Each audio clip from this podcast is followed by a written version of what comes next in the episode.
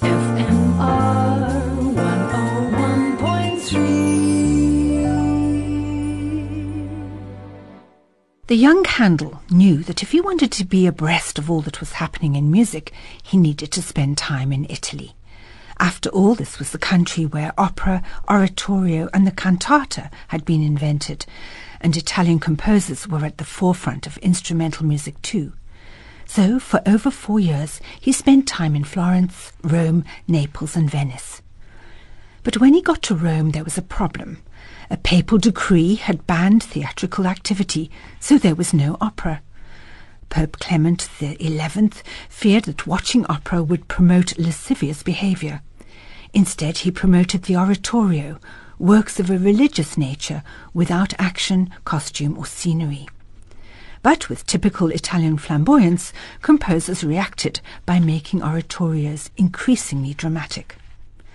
So it was in Rome that Handel was to write his first oratorio, Il Trionfo del Tempo e del Disinganno. It was also to be his last oratorio because 50 years later Handel revived it and had it translated into English as The Triumph of Time and Truth. The libretto is not from the Bible, but instead it was written by Cardinal Pamphili, a rich, influential patron of the arts who was a friend of Handel's. The message of this oratorio reminds me of the art form of the vanitas, where earthly pleasures such as flowers, jewels, music, and mirrors contrast with symbols of death. Such paintings are a stark reminder of the passing nature of earthly pleasures and vanities. In the case of Pamphili's libretto, beauty is nearly won over by the pursuit of pleasure, but eventually is converted to the reality of time, that beauty is a flower that blooms in a day and then dies. The final aria in this oratorio is an absolute treasure, and it was one of the arias which Marilise Gerber sang so exquisitely in the final concert of the recent Cape Town Baroque Festival. In this aria, beauty offers a meditation to the angels to acquire ultimate and lasting truth. The string accompaniment gives a steady, unchanging rhythm of detached quavers, rather resembling a heartbeat. On top of this, the violin and voice converse. The violinist who would have played this in the initial performance would have been none other than Corelli, who was the leader of Pamphili's orchestra. Here is the aria Tu del ciel ministro eletto from Il Trionfo del Tempo e il Disinganno by Handel. Soprano Sandrine Piau is accompanied by the Academy Bizantina under Stefano Montanari.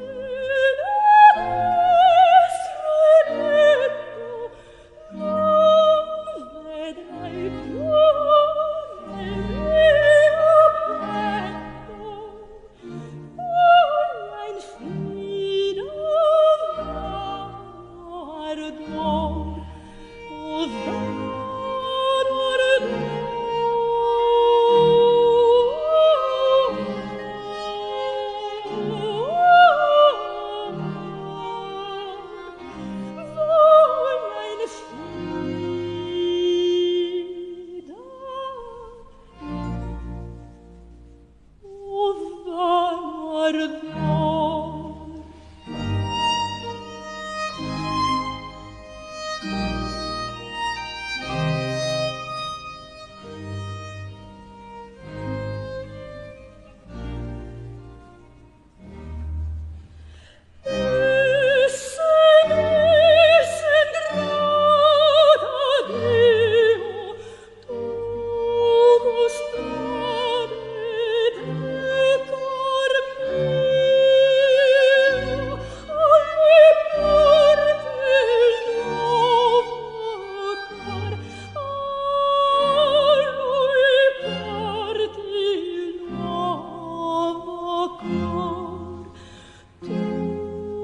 gusto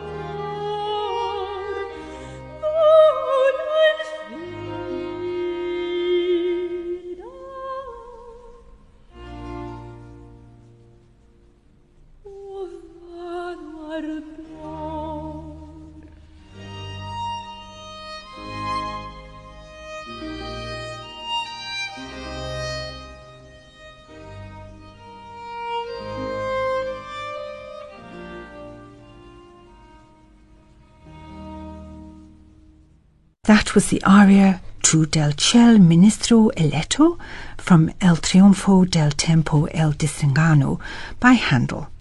The soprano Sandrine Piau was accompanied by the Academy Bizantina under Stefano Montanari. If